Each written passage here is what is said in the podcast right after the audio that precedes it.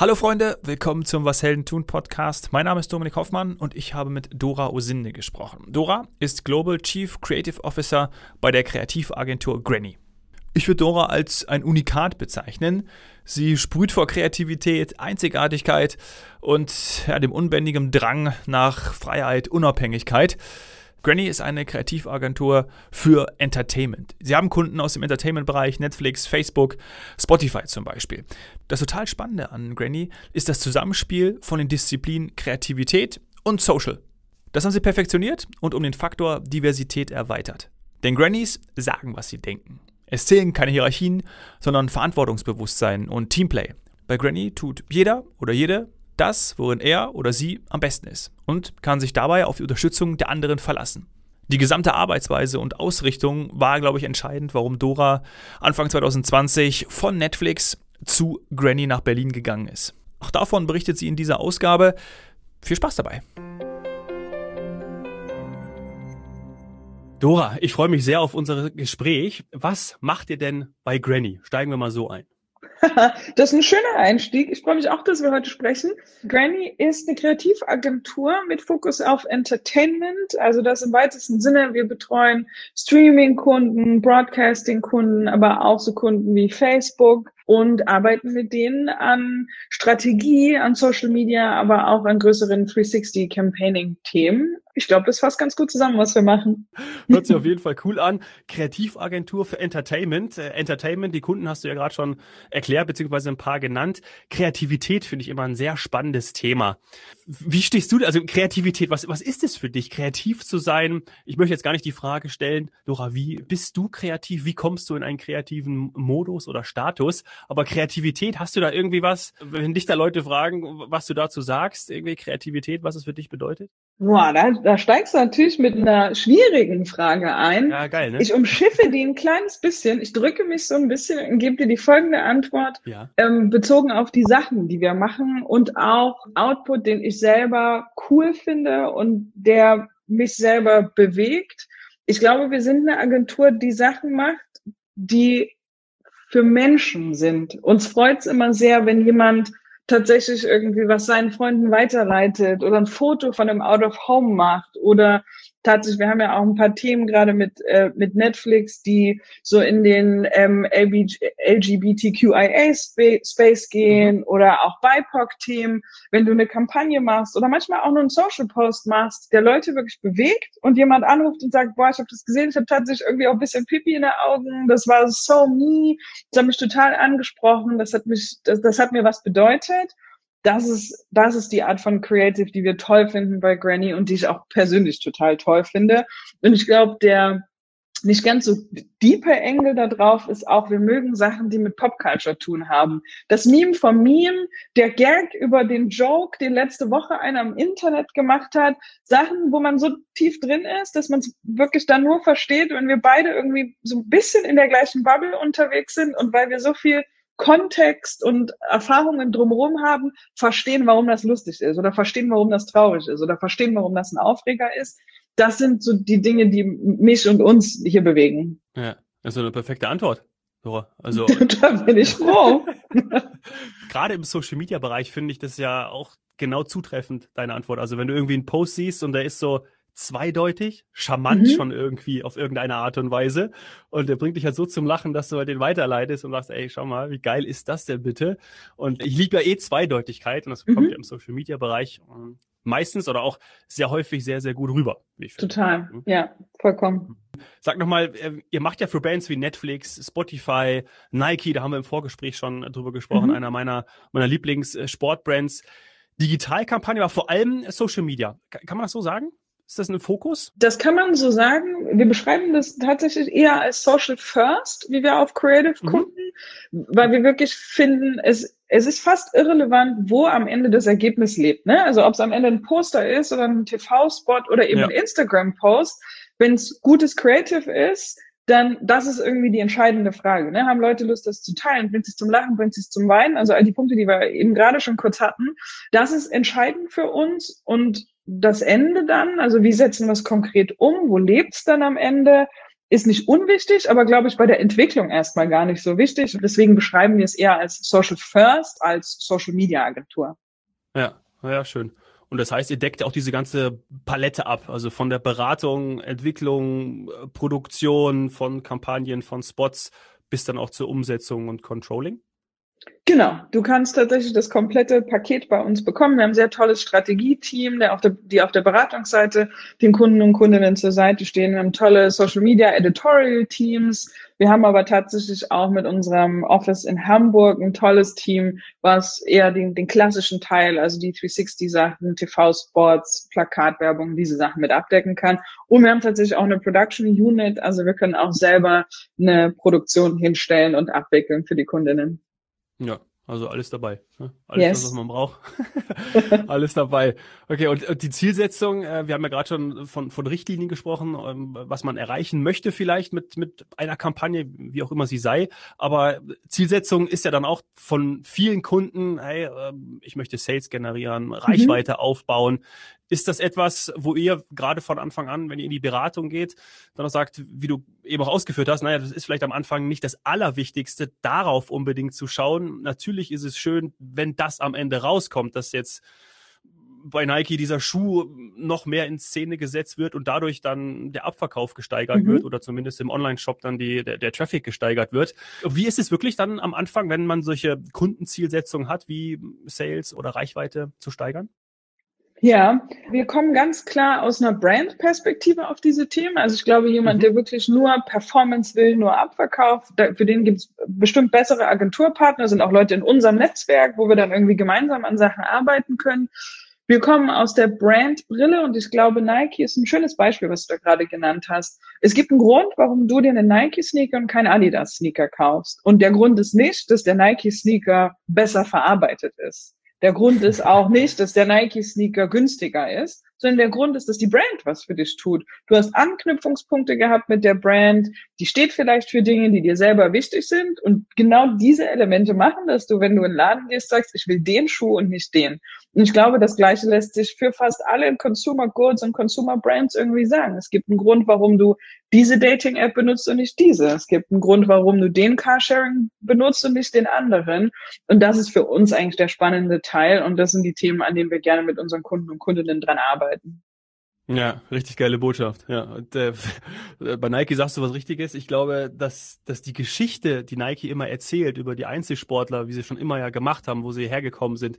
Ich habe das Buch von von Phil Knight, von dem Nike-Gründer, mhm. ähm, auch, auch gelesen und fand es herausragend, ja, äh, ja, wie aus Blue Ribbon Nike geworden ist. Und ja, äh, gut, ich könnte jetzt einen Podcast selber drüber machen, aber du merkst schon, da, da gehe ich ja. auf, ich muss mich ein bisschen, bisschen zügeln. Aber mir ist natürlich sofort aufgefallen, äh, in Vorbereitung auf unser Gespräch, als ich auf eure Website geschaut habe, dass ihr ja diesen, diesen The Phantom, den Schuh, diesen Superstar-Schuh von Nike ja auch in Szene gesetzt habt. Mhm. Und allein schon wie das, wie das gemacht wurde, ist an dieser Berliner Szene. Digga, hau raus.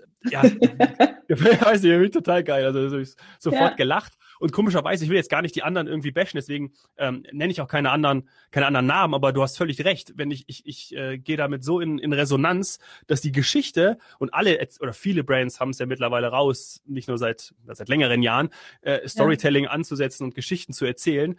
Aber trotzdem, ja, geht man dann auf diese eine Brand, der man zugehörig ist oder für, zu dem man sich zugehörig fühlt, geht man Total. mehr auf, ne? Weil alle anderen erzählen ja auch irgendwie Geschichten. Das ist ja sowas. Ja, und für mich gibt's da tatsächlich gar keinen besser oder schlechter. Ne? Also ich nehme das ja. Nike Adidas Beispiel wirklich nur als sehr prominentes Beispiel, aber ich glaube, das funktioniert wirklich across industries, auf, auf alle möglichen Marken bezogen und vor allen Dingen auch jetzt so 2021 und auch so nach Corona, glaube ich, funktioniert das auch sehr kleinteilig. Also tatsächlich Menschen, die sich jetzt entscheiden, eben nicht bei Amazon vielleicht zu bestellen, sondern den Local Shop um die Ecke zu supporten oder vielleicht ein Produkt zu kaufen, was jemand entwickelt hat, der mir sehr ähnlich ist. Ja, vielleicht in meinem Fall, vielleicht ist es eine schwarze Frau, die ein, ein Haircare-Produkt entwickelt hat. Das spricht mhm. zu mir. Das spricht mehr zu mir als vielleicht das Shampoo von L'Oreal. So, ne? Ja. Und ich glaube, in dieser Story und in die Geschichten und die Values, die hinter einer Brand stecken, da steckt so viel drin, was, glaube ich,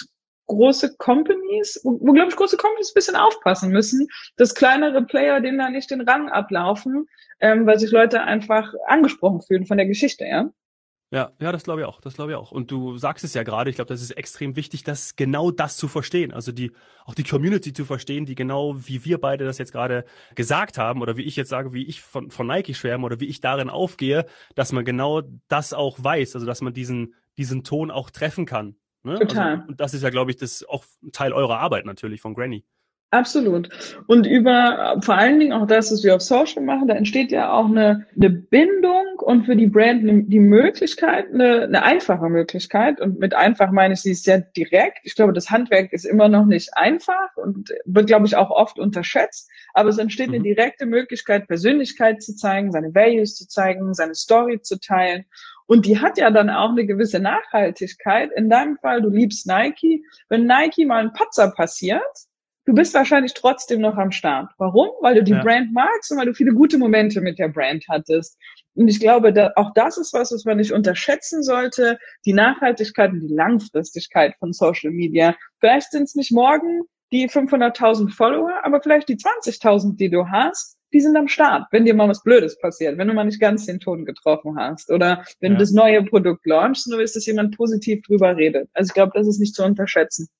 Ja, ja, interessant. Cool. Und so eine andere Brand oder so eine große Brand ist ja auch Netflix und für die mhm. hast du mal gearbeitet, ne? Das ist korrekt. Ich war fast fünf Jahre da, habe in Amsterdam gelebt, habe da in den europäischen, im europäischen Headquarter gearbeitet, habe zu Anfang Social betreut für Deutschland und Central Eastern Europe und dann so die zweite Hälfte meiner Zeit bei Netflix war eine Global Creative Marketing Stelle, so, so hieß das damals. Ich habe die ersten Originals betreut, die wir in Europa, Middle East und Afrika oh, gelauncht haben. Also das erste mhm. schwedische, das zweite türkische, das erste deutsche mit Dagis, glaube ich, ein sehr bekanntes ja. ähm, und auch das erste südafrikanische. Das war eine coole Zeit. Ich war viel unterwegs, viele Leute kennengelernt und aber auch an sehr geilen Projekten gearbeitet. Ja, interessant. Als ich das gelesen habe, habe ich sofort daran gedacht, weil ich habe, äh, glaube ich, vor zwei Jahren oder zwei Jahren, ich komme bei Corona komme ich immer durch den, mit den mit den, mit yeah. Zeiten durcheinander, ähm, ja. habe ich habe ich das Buch gelesen eben äh, von Netflix, also äh, keine Regeln. Ja? No rules, ähm, rules, yeah. ja. Ja, also und das ist natürlich auch krass. Also ich glaube, ich kenne tatsächlich noch keinen, noch niemanden, der äh, bei Netflix gearbeitet hat. Also du bist, du bist sozusagen meine erste und deswegen finde ich es auch so, mhm. so interessant, wie bei Netflix die Kulturen aufgebaut werden, wie man mit Mitarbeitern umgeht. Also ich meine, wenn man dem Buch eben Vertrauen schenken mag, beziehungsweise mhm. das, was man so liest und hört, ist ja schon äh, auch eine krasse nicht nur eine krasse Brand, aber wie auch mit den Mitarbeitern umgegangen wird. Und mhm. ähm, da würde ich kurz einmal einen Punkt, finde ich auch sehr gut und den hast du irgendwie auch schon erwähnt oder den sehe ich dann irgendwie auch bei Granny. Ich möchte jetzt nicht Granny und Netflix vergleichen. Erstens steht es mir nicht zu und zweitens kann ich auch nicht, kann ich es auch nicht bewerten. Das kannst du natürlich ja. ja. Ähm, aber so dieser Punkt, weil du hast gesagt, dass man natürlich seine Teams und auch dann natürlich die Diversität auf Projekte setzen soll, ähm, wo man ja auch selber zum Beispiel seinen Background hat. Mhm. Ähm, also um da einfach das, ähm, seine Stärken einbringen zu können. Und das ist, glaube ich, etwas, was ja was wirklich sehr, sehr gut ist und auch Unternehmen ausmacht. Und ähnlich würde ich jetzt den Vergleich ziehen, äh, ist es auch bei Netflix.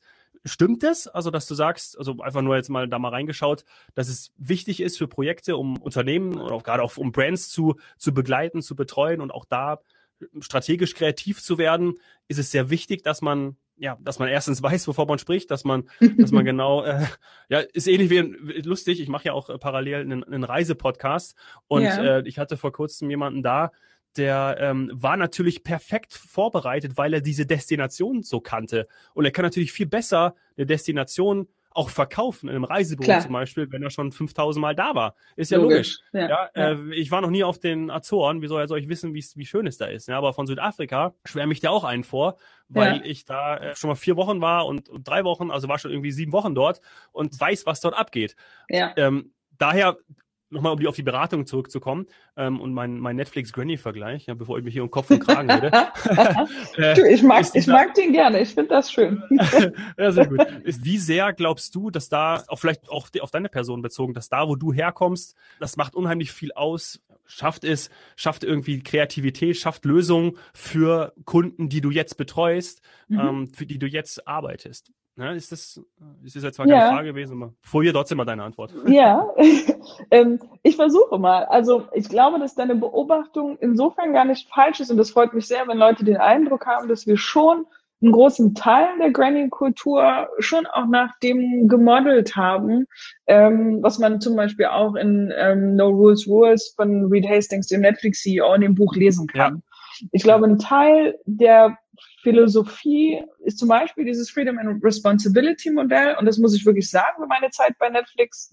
Für mich so als Persönlichkeitstyp hat das Modell, wir heiern richtig gute Leute und dann gehen wir denen aus dem Weg und lassen die ihren Job machen, richtig gut funktionieren. Das ist, ja. ist wie ich gerne arbeite, ich übernehme gerne Verantwortung, ich habe gerne den Freiraum. Ich glaube, das ist was, was für viele Kreative stimmt so Space zu haben, seine Ideen zu verwirklichen. Manchmal brauchst du ein bisschen Abstand, um mal in Ruhe nachzudenken über was. Manchmal brauchst du ein sehr enges Team, um zusammen zu brainstormen, zusammen was zu entwickeln. Und das habe ich total genossen an der Zeit bei Netflix dass ich genau so arbeiten konnte, wie es für meinen Stil zu arbeiten gut gepasst hat.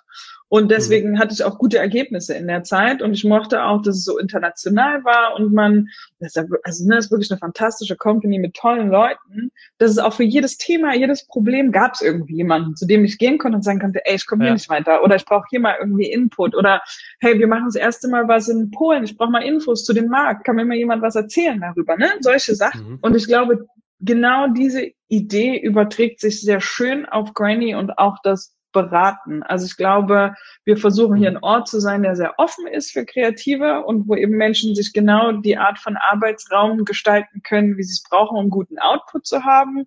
Und aber auch, um zurück auf das Diversity-Thema zu kommen, ein breites Spektrum abbilden zu können. Also wir müssen Kampagnen machen, müssen klingt so klingt so schlimm, wir, wir mögen das ja auch. Wir dürfen Kampagnen machen von Star Trek bis hin, zuletzt haben wir eine große Kampagne gemacht über Tanz, über eine, eine Tanzshow aus Südafrika. Mhm. Ich muss das alles abdecken können und deswegen brauche ich ein total breites Spektrum an Leuten, die, die die unterschiedlichsten Sachen cool finden, die die unterschiedlichste Musik hören, die unterschiedliche Bücher lesen, Filme gucken und die Bock haben, miteinander zu arbeiten. Und ich glaube, wenn man das so ein bisschen mischt, entstehen coole Sachen und das ist auf jeden Fall ein Teil der Netflix-Philosophie, die wir auch hier bei Granny versuchen zu leben.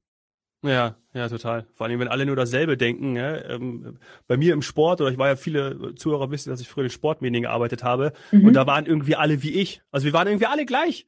Und manchmal ja, haben die Meetings ja. dann da doch irgendwie so, ey, wir müssen hier mal echt, da geht's doch nicht weiter. Also äh, funktioniert nicht, weil wir haben alle, weißt du, du hast eine Idee und alle so, ja, ja, ja finde ich gut, würde ich auch so machen. Ja, sehr gut.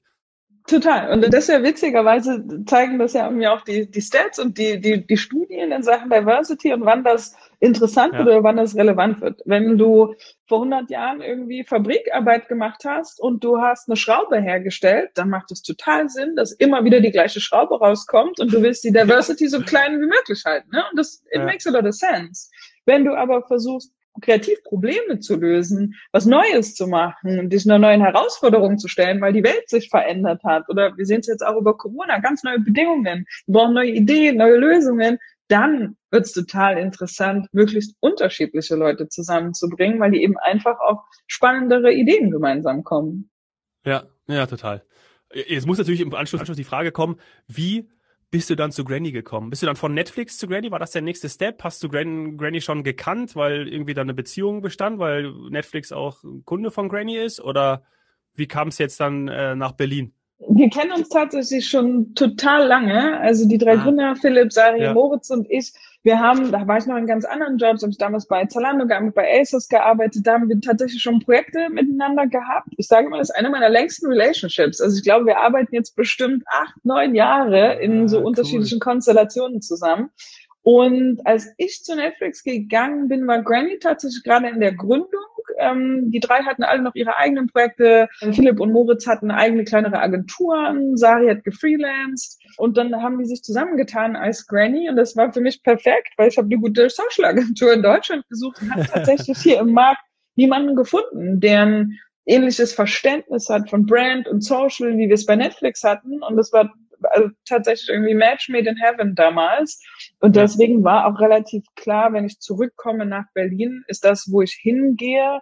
Und wir haben jetzt mit, mittlerweile zusammen ein total schön, schönes Arrangement auch gefunden in Sachen Leadership. Wie wollen wir diese Company führen? Was für eine Agentur wollen wir sein? Da sind wir uns total nah, so inhaltlich. Und deswegen ähm, war das irgendwie der logische Schritt. Ja, ja, klingt so. Und vor allen Dingen, ähm, wahrscheinlich hast du auch bei Granny deine deine Freiheiten, deine Unabhängigkeiten so zu arbeiten, dich so zu entfalten zu können, wie es auch bei, bei Netflix war, sonst wärst du wahrscheinlich nicht da. Aber es ermöglicht dir auch, ja. äh, von überall aus auf der Welt zum Beispiel zu arbeiten. Ja, das auf jeden Fall. Ähm, tatsächlich, ähm, das war so ein bisschen meine Prämisse, dass ich nach Netflix nicht nochmal einen Job mache, also im Sinne von, ich will was machen, ja, was mir total. was bedeutet und ich habe eigentlich keinen Bock auf einen Chef mehr und bin lieber selber Unternehmerin und selber für mich verantwortlich und das habe ich hier gefunden mit diesem Team. Und ja, von überall arbeiten ist auch was, was mir total wichtig ist und das hat sich, glaube ich, jetzt auch über die Pandemie nochmal deutlicher gezeigt, wie gut das dann doch geht. Also ich glaube, wir hatten auch vorher in der Agentur so ein bisschen, wir waren immer offen für Homeoffice und waren immer offen, mhm. dass Leute auch mal remote arbeiten.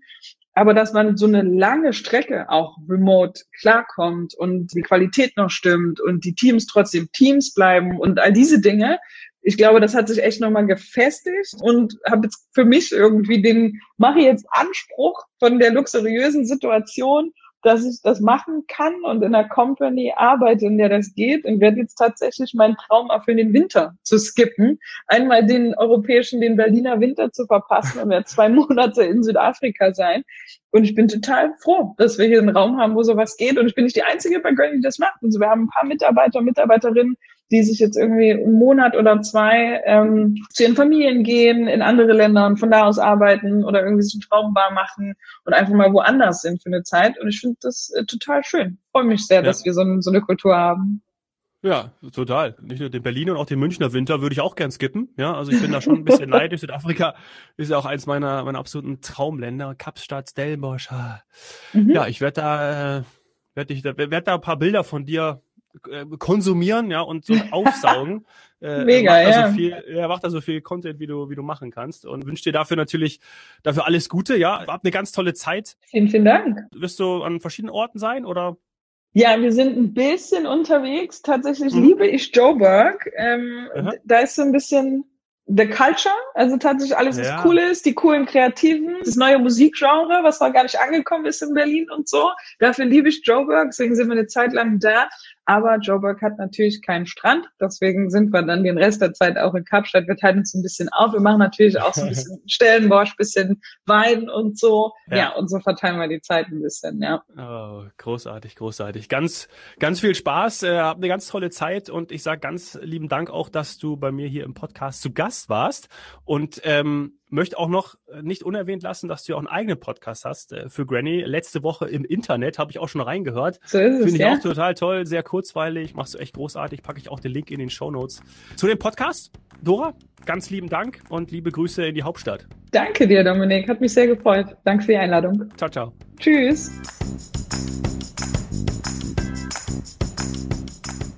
Was nehme ich aus dem Gespräch mit der wunderbaren Dora mit? Diversität und eine offene Kultur, das sind die Stärken von Granny. Kreativität hat viel damit zu tun, Zusammenhänge zu erkennen. Und daraus entsteht dann kreativer Content für die Entertainment Brands. Wenn dir die Folge mit Dora gefallen hat, freue ich mich auf eine 5-Sterne-Bewertung bei iTunes. Schlag mir auch gerne Gäste vor, Freunde, Bekannte aus deinem Umfeld, mit denen ich hier im Podcast über ihr Business sprechen darf. Darüber würde ich mich total freuen. Mach das am besten über Instagram, Hoffmann oder per Mail an dominik.hoffmann.etwasheldentun.de. Danke fürs Dabeisein. Bis zum nächsten Mal. Cheers, Hero.